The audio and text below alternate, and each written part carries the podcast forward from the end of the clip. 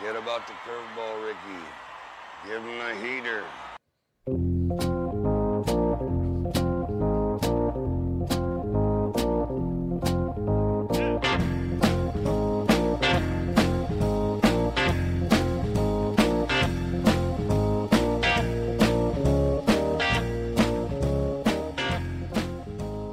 And welcome to the Heater Podcast. I'm Dan Lewig. He's Corey Pieper.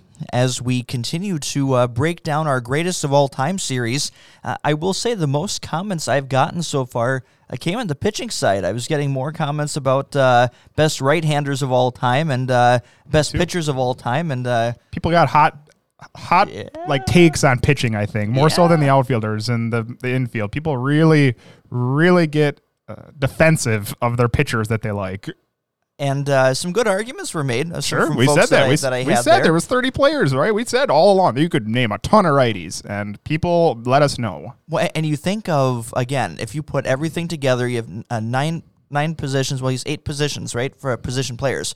So that means there's 72 that we're putting out there is the best of all time. While we're only able to do nine for right-handers, or you put them together, 18 total, right? So that's going to make this list much more competitive, much more difficult, and many more uh, deserving. Uh, so uh, with that, we, I will say that I found the best lefties of all time to be an easier uh, research to do than than righties.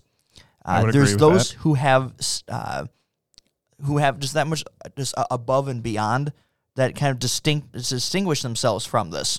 And so that's what we're going to get into here today. We're not going to go through any news and notes for this time.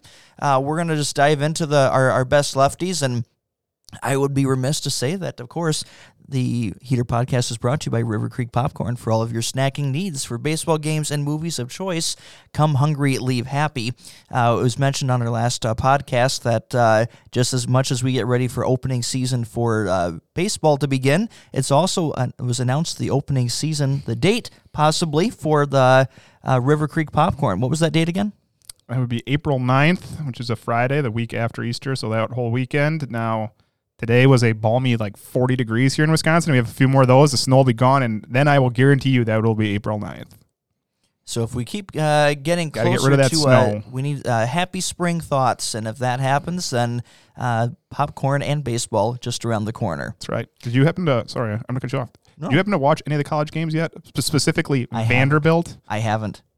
If you get a chance to watch Vanderbilt play baseball, they have Jack Leiter and Kumar Rocker, who are both pitchers, and they will both go in the top five in the, this summer's draft. And they were. I watched the other night. Leiter struck out the side like consistent at 100 miles an hour. I'm uh, see. This is why I'm looking forward to the minor league reconfiguration when those guys can get on the summer circuit. Yeah. And when that gets advertised within that, I think that will be a, a fun thing to see. I think that's what's going to draw me into the like the college player game. I, I'm not as interested in, in college baseball at this point, uh, but I think something like that where you're pulling together the best of the best uh, into that into that league, uh, I, I think that's going to pull some uh, some interest there. Uh, so, but Remember those might- names, people. to, Remember those names, people. Vanderbilt. Specifically Vanderbilt. Remember Kumar Rocker and Jack Leiter if you get a chance. And I'm sure we'll be talking about them as we Mm-hmm. get closer to summer, and uh, at least mention the MLB draft and top guys that will be available. So uh, we'll keep them uh, on our radar as well. For now, let's dive into our best left-handed starting pitchers of all time. We'll begin with our honorable mentions. I will start with a guy that I brought up last week, and it is Andy Pettitte, famously of the Yankees. Went there, left for a while, went back to the Yankees. It's a lot of postseason success, right? It's a three time All Star, but it's the five World Series rings with the Yankees. And it's 256 wins to only 153 losses. I remember Andy Pettitte as a young kid being like, we talked about Bob Gibson being super intimidating, right? I remember Andy Pettitte as the big intimidator in my time where he would you know, move his eyes. His, he would tilt his hat way down, and then he would just look at you like under his eyes, and it looked so intimidating. And he's not in the Hall of Fame yet. He's been eligible three years. Last year, he brought in only thirteen percent, so he's still on the ballot. I really think he deserves to get in. That's that's more steroid related than it is performance related. Uh, otherwise, I think he would have been in, in sooner. in. I hope he gets in. I think he's really good and deserving. as far as traditional stats go, we, we evaluate by wins, right? Uh, that's still been the biggie here. You get to 300 wins. That's your uh, benchmark. But Uh, for him, between 1995 and 2010, no pitcher accumulated more wins than Andy Pettitte. Uh, obviously, like you said, for his postseason dominance, uh, all time leader in postseason victories. Uh, in the final championship season of 09, uh, Pettitte pitched the clinching game in all three rounds of the Yankees postseason run. Uh, at so, the age of 37 at that point. He was yes, up there by yes. that point. So he'd already had four World Series by that time. He'd left the Yankees. That was after his Houston and back to the Yankees. So postseason success deserves to be recognized in the Hall of Fame too. Ab- absolutely. And uh, here's someone who, again, talent wise, uh, has what it takes to be a Hall of Famer. Eventually, we'll, we'll get in. There's just some of the stigma that's there. Uh, that uh, it'll take baseball time to figure out what it wants to do with that era of uh, of its game. Uh, for me, there's uh, two guys I'm going to briefly mention. One I had the uh, privilege of watching when he was in his prime. I covered him in the middle of his prime, and that's Johan Santana, who with the Minnesota Twins when he was at his peak in those, especially those three seasons. that was uh, 0, 2004 to 06. Thank you he won two Cy Young Awards uh, and is one of five pitchers to ever win the award unanimously twice. Uh, during that three year span, he won 55 games, led the AL in strikeouts each season, and accumulated 23.3 wins above replacement uh, during those three seasons. So that's three seasons of averaging over seven, almost eight wins above replacement uh, each year. Injuries is what uh, took him away, but that changeup was just lights out. No one could see it. It bottomed out by the time it got there. Everyone swung it and missed. Uh, again, an elite pitcher.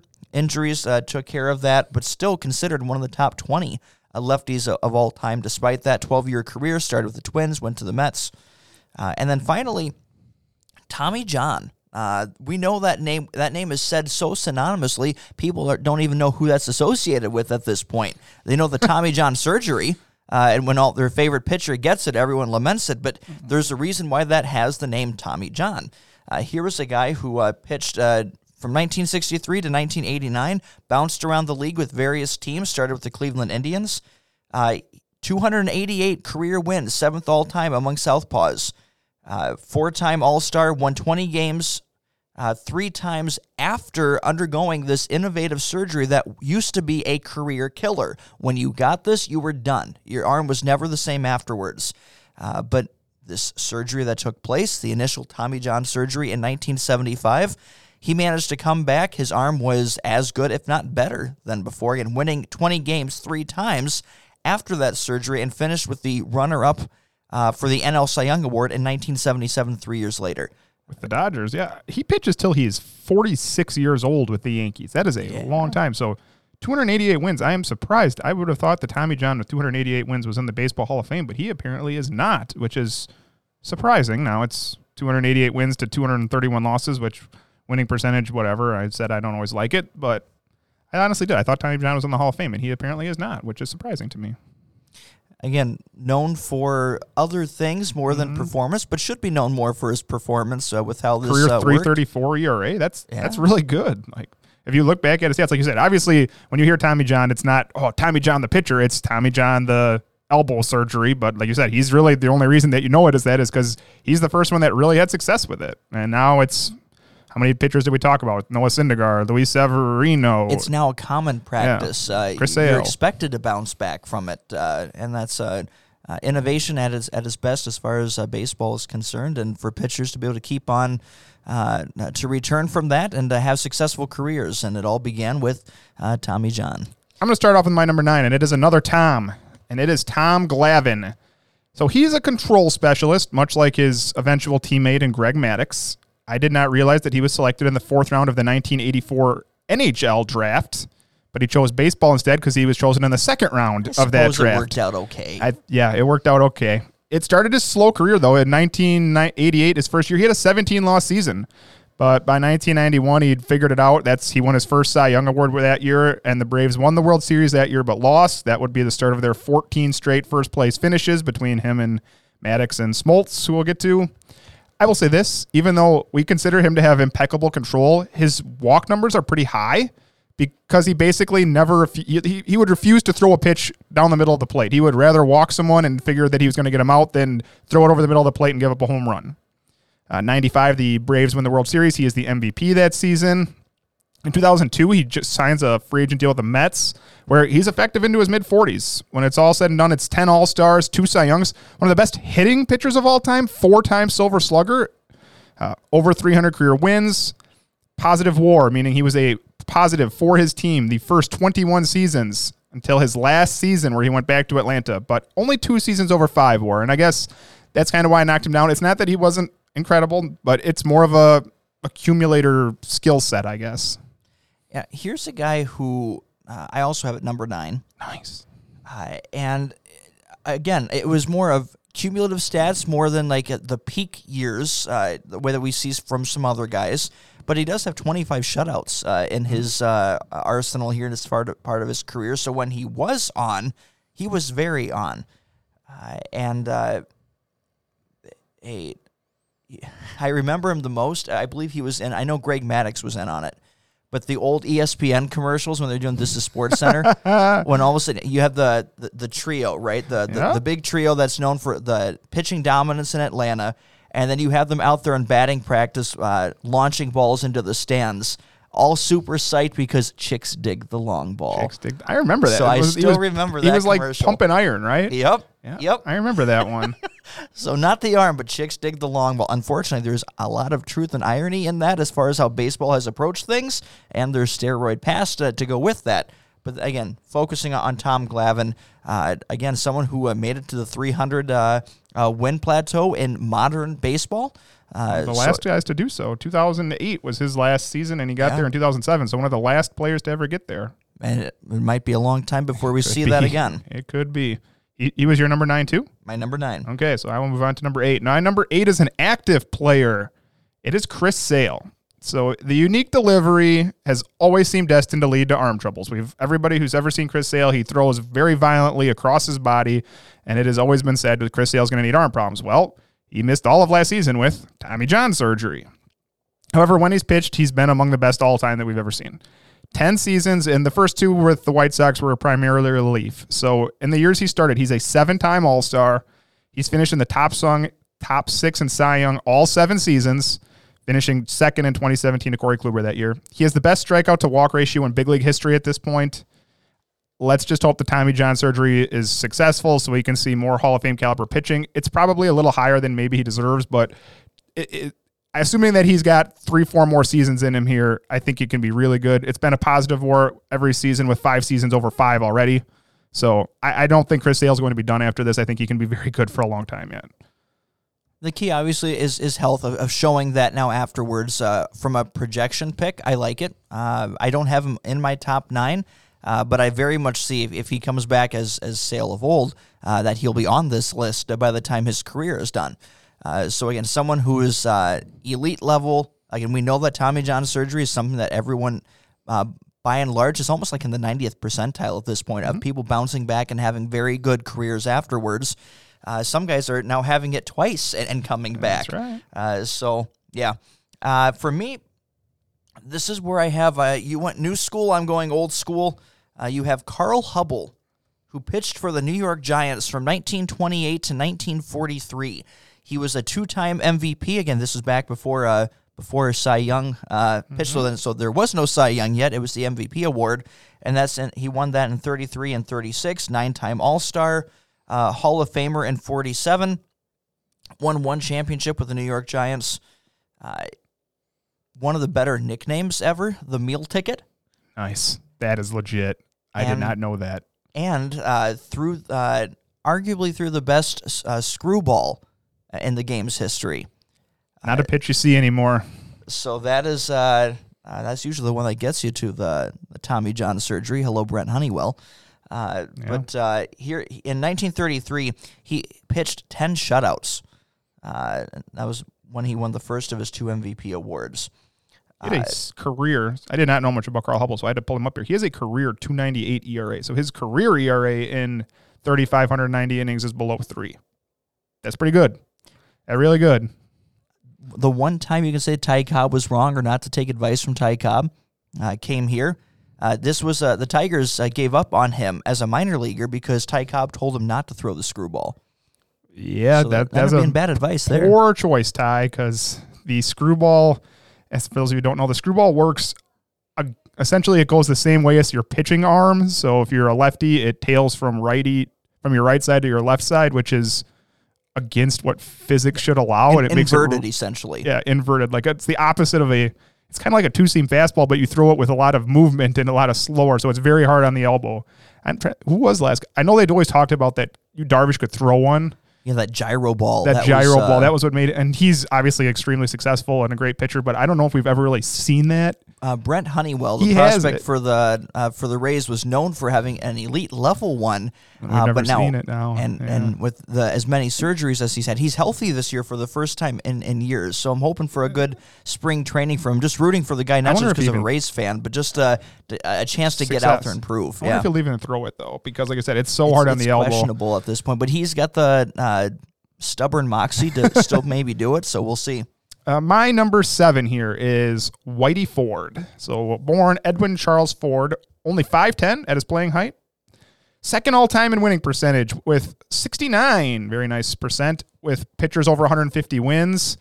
He went 9 and 1 his very first season and won his first World Series before he missed two seasons, two seasons serving his country in the Army in the Korean War. Came back in 1953, didn't lose a beat, won another World Series, part of five straight for the New York Yankees.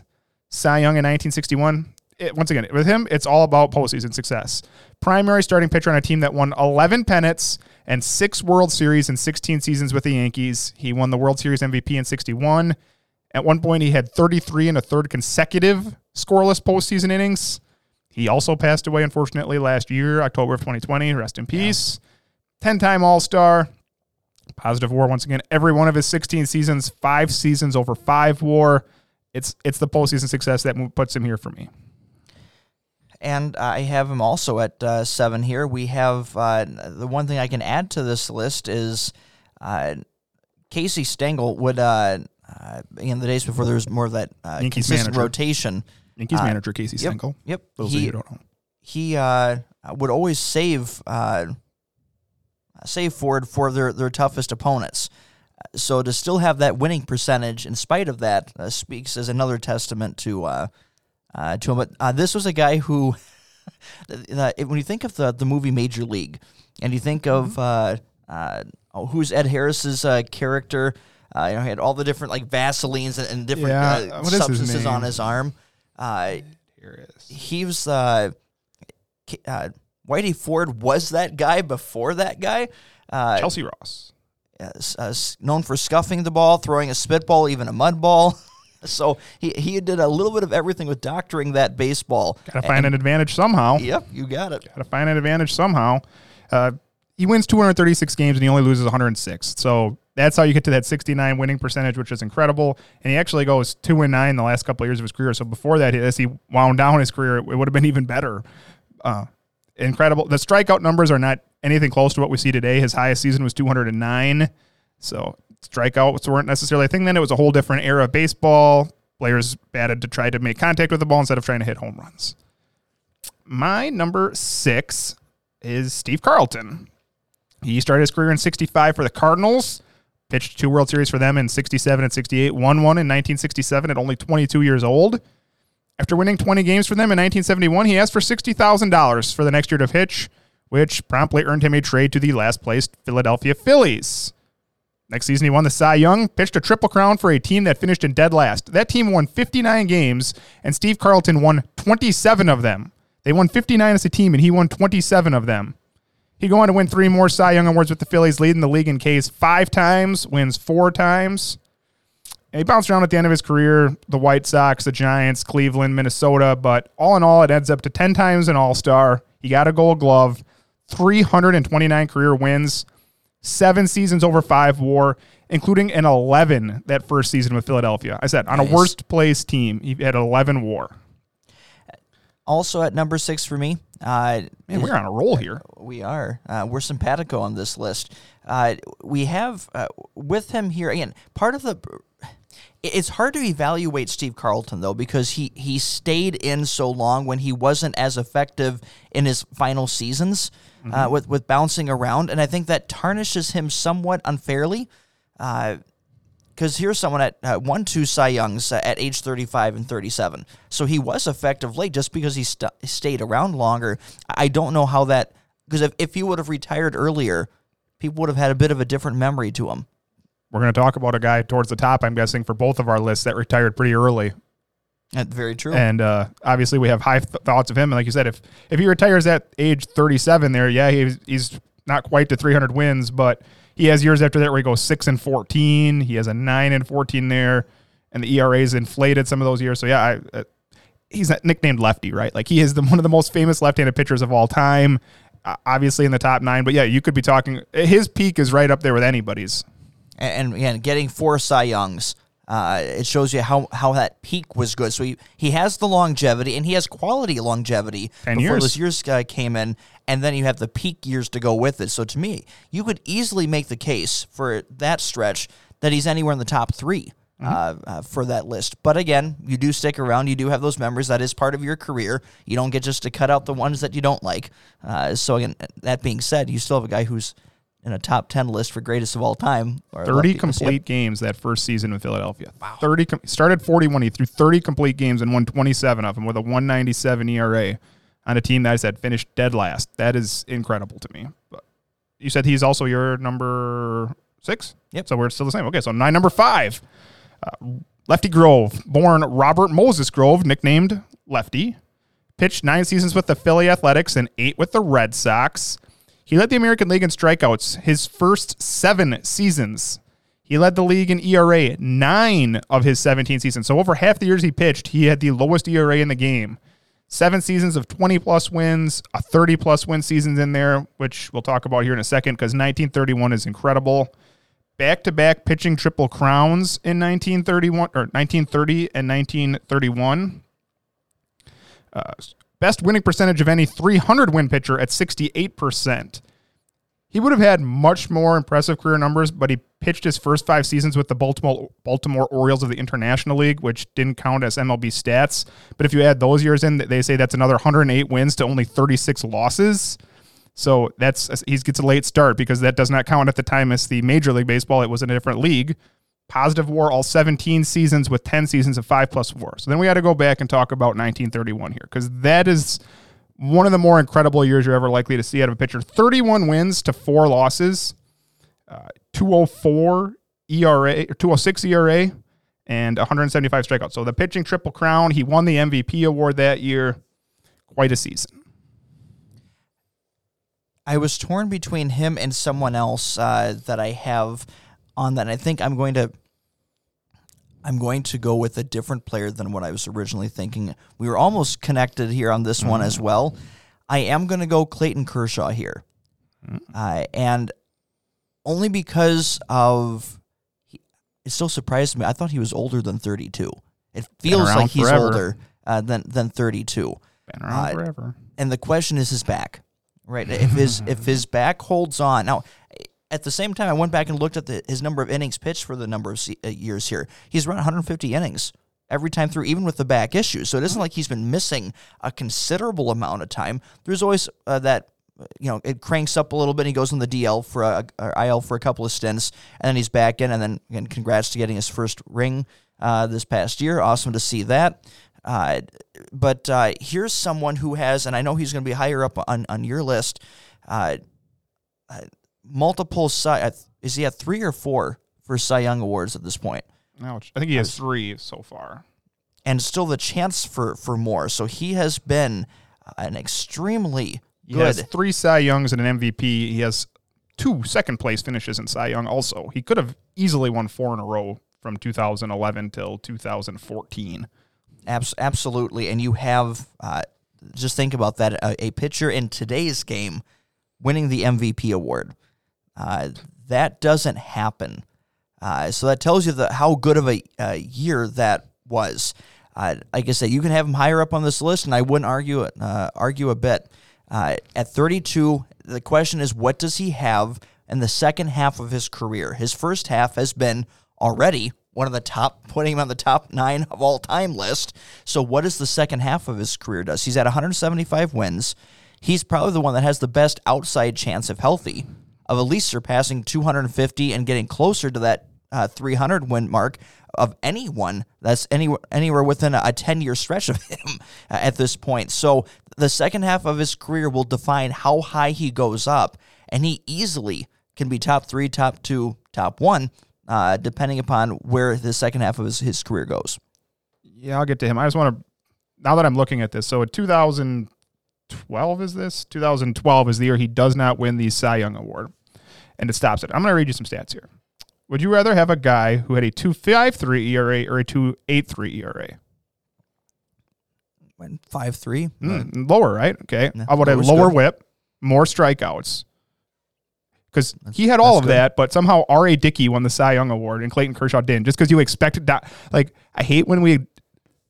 When players get so good that they just cannot live up to their own hype, it's almost like like Clayton Kershaw clearly had a better year that year, but R.A. Dickey got it. He didn't. Famously, Mike Trout hasn't won a Player of the Week award in what like six years, even though he's consistently amazing. So, sorry, I'll get to him in a little yeah. bit. Number four for me is Warren Spahn, the most wins for any lefty in history. Uh, just as his pitching career started in 42, so did his career in the armed forces. And he participated overseas. Battle of the Bulge received a Purple Heart for a piece of shrapnel that stayed in his body, a shrapnel wound. He never lost it. Returned in 1946 to the Boston Braves, won 21 games that year with a league leading ERA. And then actually the next year, 1947, he led the league in ERA.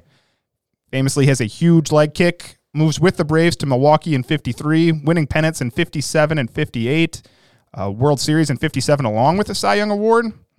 He's another one. He so if we're talking about Kershaw getting better, he kept improving with age. He led the league in wins every year from his age 36 to his age 40.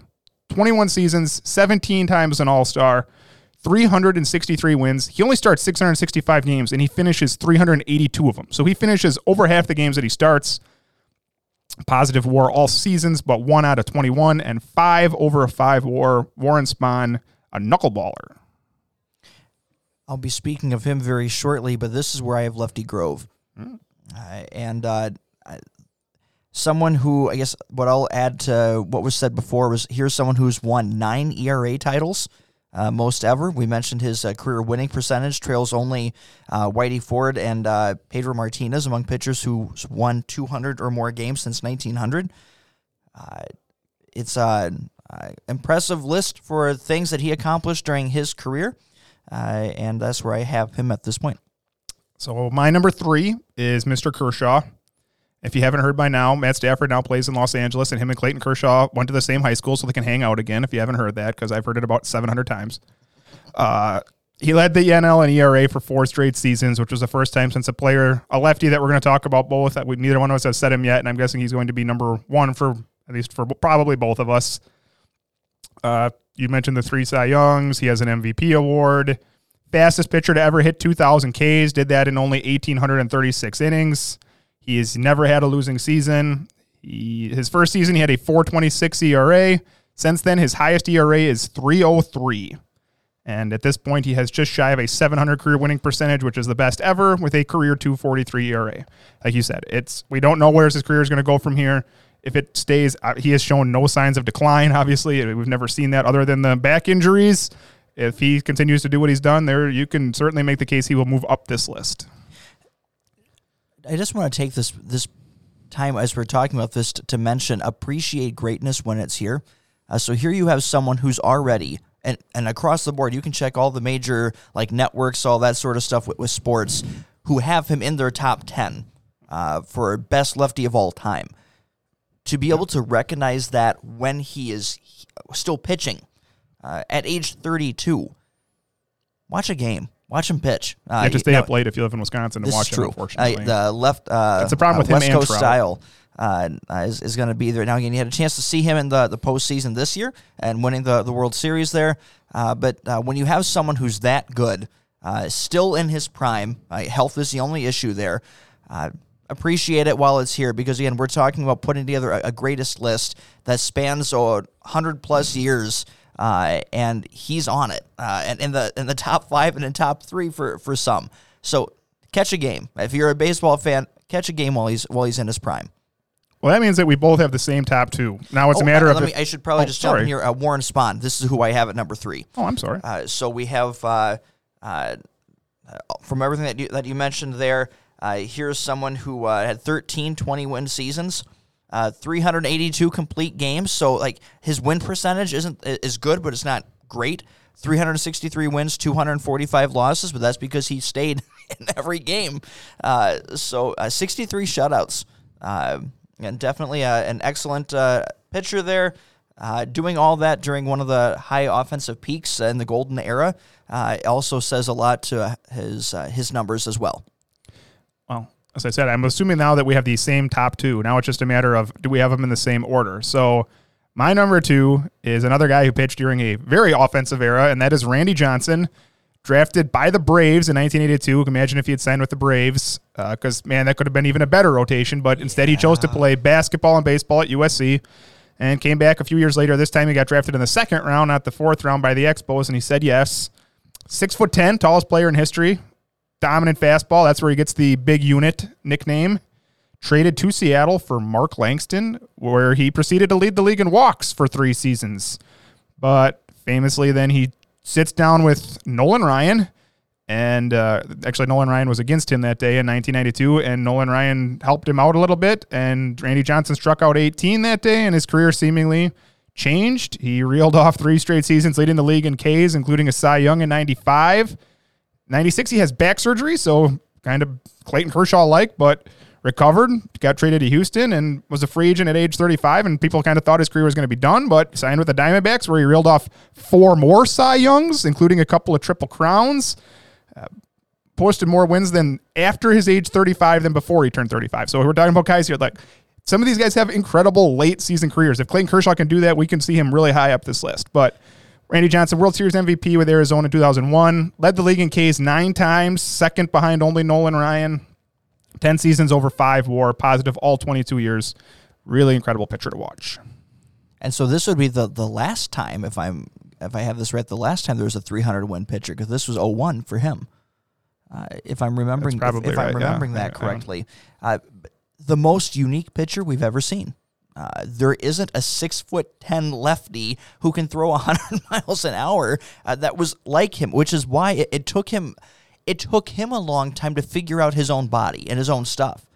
But once the light came on, once he got his mechanics down, uh, it was Hall of Fame level the rest of the way. Uh, and, and that's what you have. And uh, we're still only talking the first like three seasons. I mean, there's some erraticness that would just pop up early on in his career, still during all star seasons. That's how good his stuff was. He still wasn't at his best, evidenced by the fact that what he's best known for is the the elite second half of his career. It's not that his first half was was bad, uh, but his second half uh, was just at a whole different level. Uh, and to have a ten time All Star, uh, the five Cy Youngs, uh, World Series MVP. It was fun watching him in that uh, in that series. I remember watching that series so well, and him coming back in uh, after just pitching within the day or two, and then just crushing it. Uh, he was uh, again another one that you were able to to watch that happened in, in our modern era. Uh, so I doubt there'll be any other pitcher like him. Uh, you could have him number one on this list, and I'd completely understand that and support that decision as well. Uh, but there's one other person that we both have, I'm assuming, here at number one, uh, and I'll let you kick us off. The guy that we're both going to have here at number one has a much shorter career than the rest of these players. Randy Johnson pitches 22 years. Sandy Koufax pitched 12. He also had a college basketball scholarship, University of Cincinnati, but started a little baseball while there, and well, the, the rest was history. Signed by the Dodger scout who saw him pitching in a college game. He kind of struggled with control initially, but figured it out when he got to the Dodgers in 1958. And from 1961 to 1966 is it's probably the best pitching stretch ever. It's six All Stars, it's three Cy Youngs, it's an MVP, three trip pitching triple crowns, so five straight ERA titles, three pennants, two World Series MVPs. Then he retired. The age of 30, he said, I'm done. As the two time defending Cy Young winner, because he had some arthritis flaring up in his elbow, making him the youngest player ever inducted into the Hall of Fame. So he only plays 12 seasons, but it's six seasons over five war, including a 10 and a 9 his last two seasons. Yeah, he went 97 and 27 in his final four years. uh, he in 1965 he struck out 311 more batters than he walked. Uh, the only pitcher to ever strike out 300 more than he walked in a season. So, uh, otherworldly numbers uh, during his peak, and still getting to double-digit seasons uh, makes that still possible to be number one on a list like this.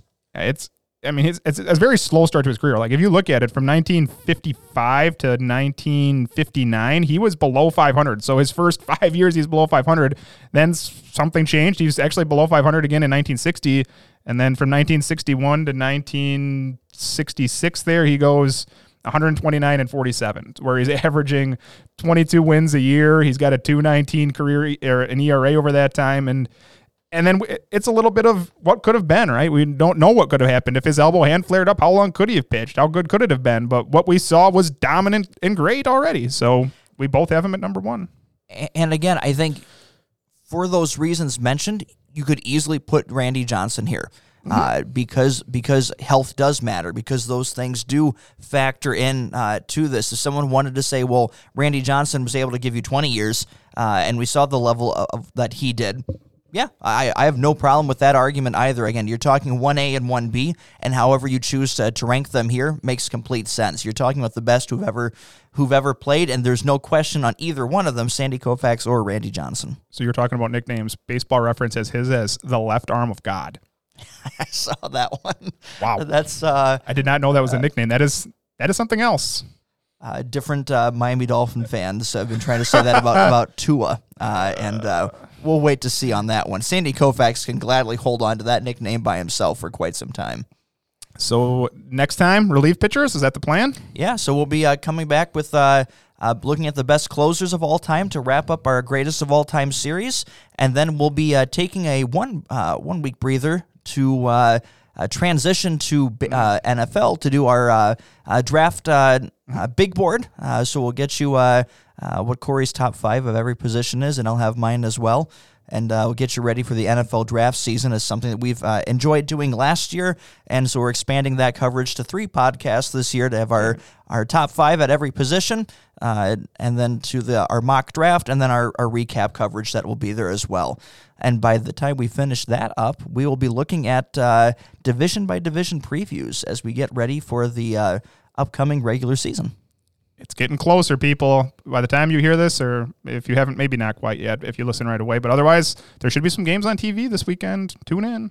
It's uh, time for uh, for some live baseball. So with that, uh, we'll see you next time.